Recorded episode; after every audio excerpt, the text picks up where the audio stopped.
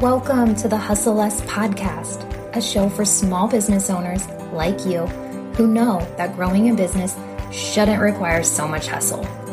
If you want to market your business from the inside out using simple and effective strategies that focus on your unique strengths, then you're in the right place. And I'm so, so glad you're here. I'm your host, Katie Taylor, and each week you'll receive practical, tangible, and creative strategies to help you grow your business in ways that actually make sense for you. So let's not wait any longer. Here we go with today's episode.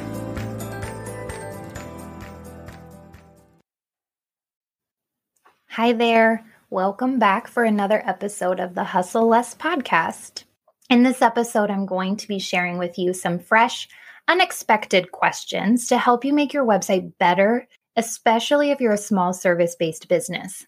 These are questions that I use with my own clients when they want to evaluate their brand presence, their general marketing plan, or more specifically, their website. That will help you make sure that your website, as a member of your team, is doing everything it can to make your day to day business easier, more effective, and also creating as many opportunities for you as possible. Number one, what is the number one question you receive from new leads? This might be through your contact form or when you get on a discovery call together. What are the top even three questions that you're receiving? And the reason you want to be thinking about this is first of all, it's great market research. It's actually giving you a chance to get into the minds of the people that you want to be working with, the people that you most want to be serving.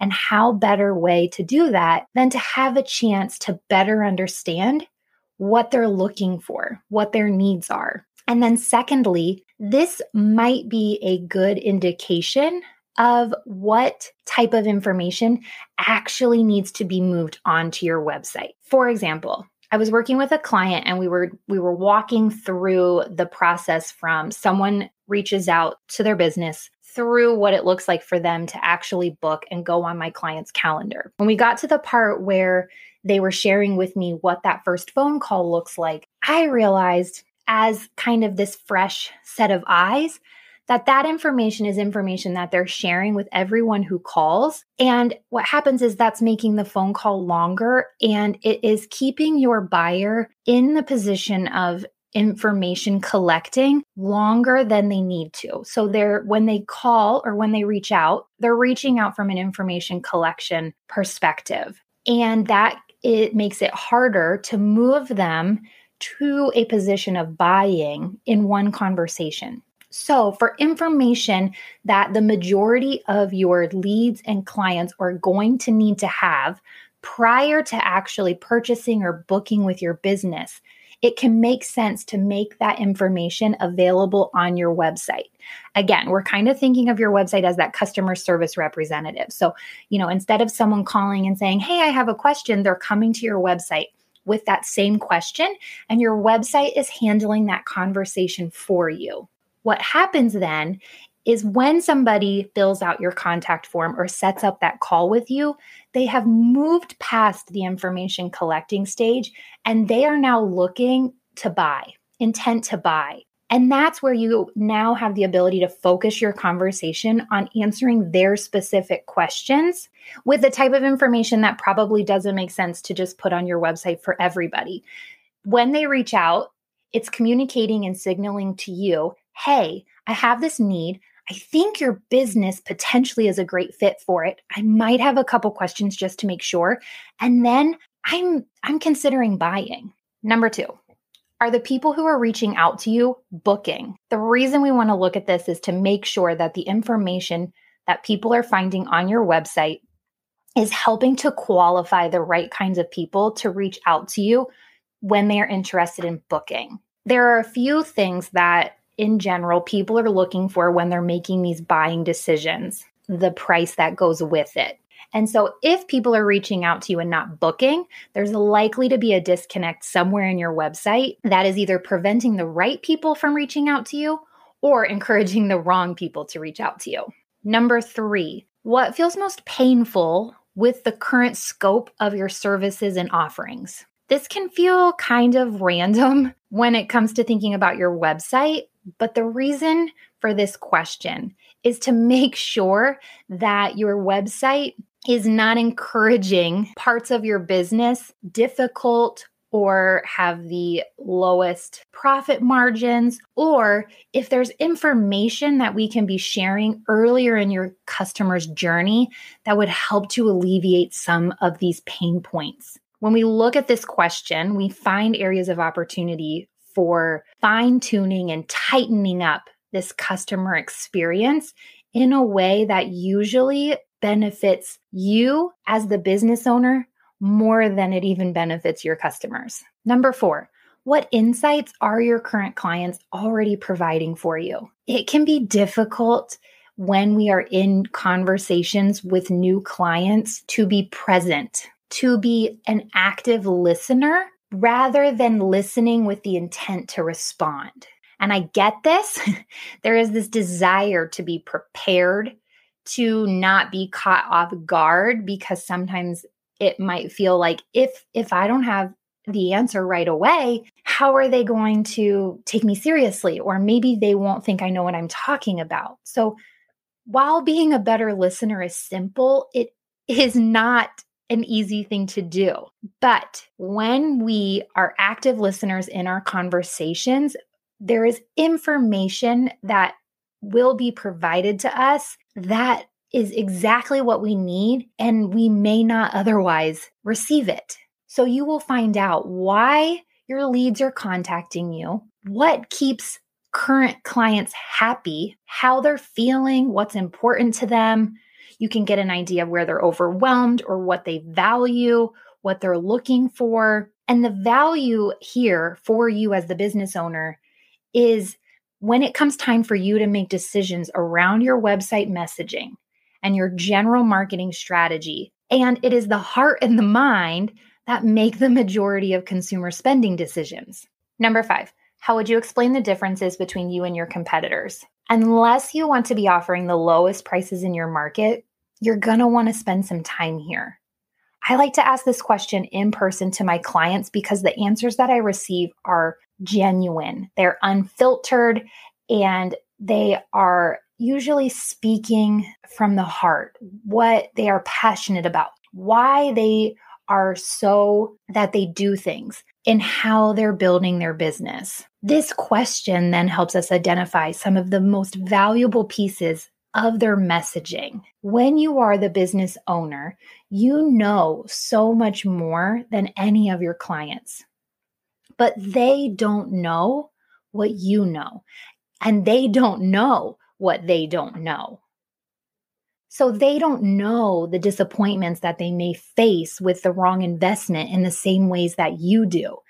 They haven't experienced the difference in quality between your business and others. Not that we are looking to call out others in the industry. Instead, we want to articulate what makes your business the business that it is so that you can create stronger connections with your audience that increase your overall bookings with less effort. I also like to remind my clients that competitors is sort of a subjective term because I believe that your business does things in such a way that there is no equal competition. The way you do things is perfectly right for your clients. Number six, what do you want to overhear someone saying about your business? So, this is kind of a two part question. I start out usually by asking, What are you likely to overhear if someone were talking about your business?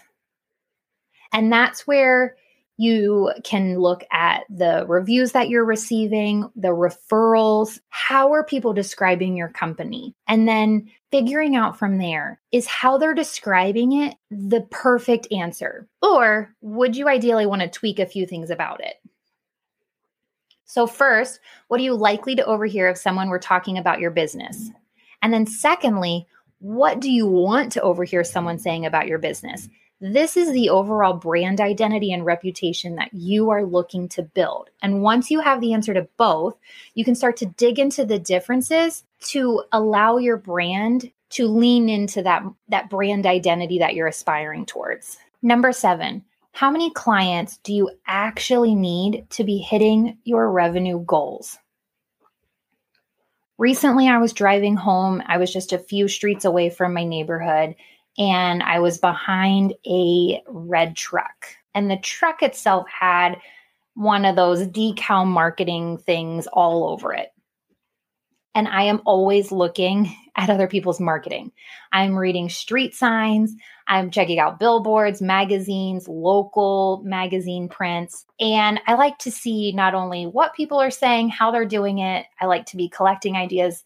And I also like to sort of audit the marketing as I come across it. And this particular truck was in front of me, and I wanted to see what the business was. Ironically enough, it was a business that offered dog poop scooping services for yards. And it might seem bizarre to think that people are paying for that. But but some people are. And the truth is, businesses don't need most people to pay for their services. They need a select few to buy in, become that client and be that loyal customer that keeps coming back and referring others to them. I ask my clients this question to help them start thinking about how many clients they actually need. If they have a goal of maintaining their business, they're looking to grow, they want to incorporate more sustainability or better health into their business. And when we frame the conversation this way, we're no longer tasked with creating the greatest website and using the latest marketing tactics for the whole world. Instead, they're now intentionally crafting a place for people who will be absolutely crazy about their services so that they can find them, learn more, and then reach out. And by the way, the same thing is true when it's time to take your marketing over to Instagram. It is not about reaching the masses. It's about preparing the right message for the right people. And lastly, number eight, I like to ask my clients, where are your leads and clients coming from? It's important to know where they're coming from because you need to know how to welcome them when they come to your website. And what I mean by welcome them is what do they know about your business? What are they likely to be looking for? What do they need to see or read or hear from you when they come to your website? And so knowing where they've come from can help you preface and determine what information needs to be front and center on your website and what information is secondary and how you can start to build a connection with those leads when they arrive to your website. And clients are not all coming from the same place. A lead who found you through a Google search is approaching their buying decision differently than a lead who is coming to you saying, My neighbor raves about you all the time. There you have it. Eight questions that you can use to make sure that your website is pulling its weight as a member of your business. Let's recap them real quick. Number one, what is the number one question your business receives? Number two, are the people reaching out to you also booking with you? Number three, what feels most painful with the current scope of your services or offerings? Number four, what insights are your current clients already providing you? Number five, can you explain the difference between you and your competitors? Number six, what do you want to overhear someone saying about your business?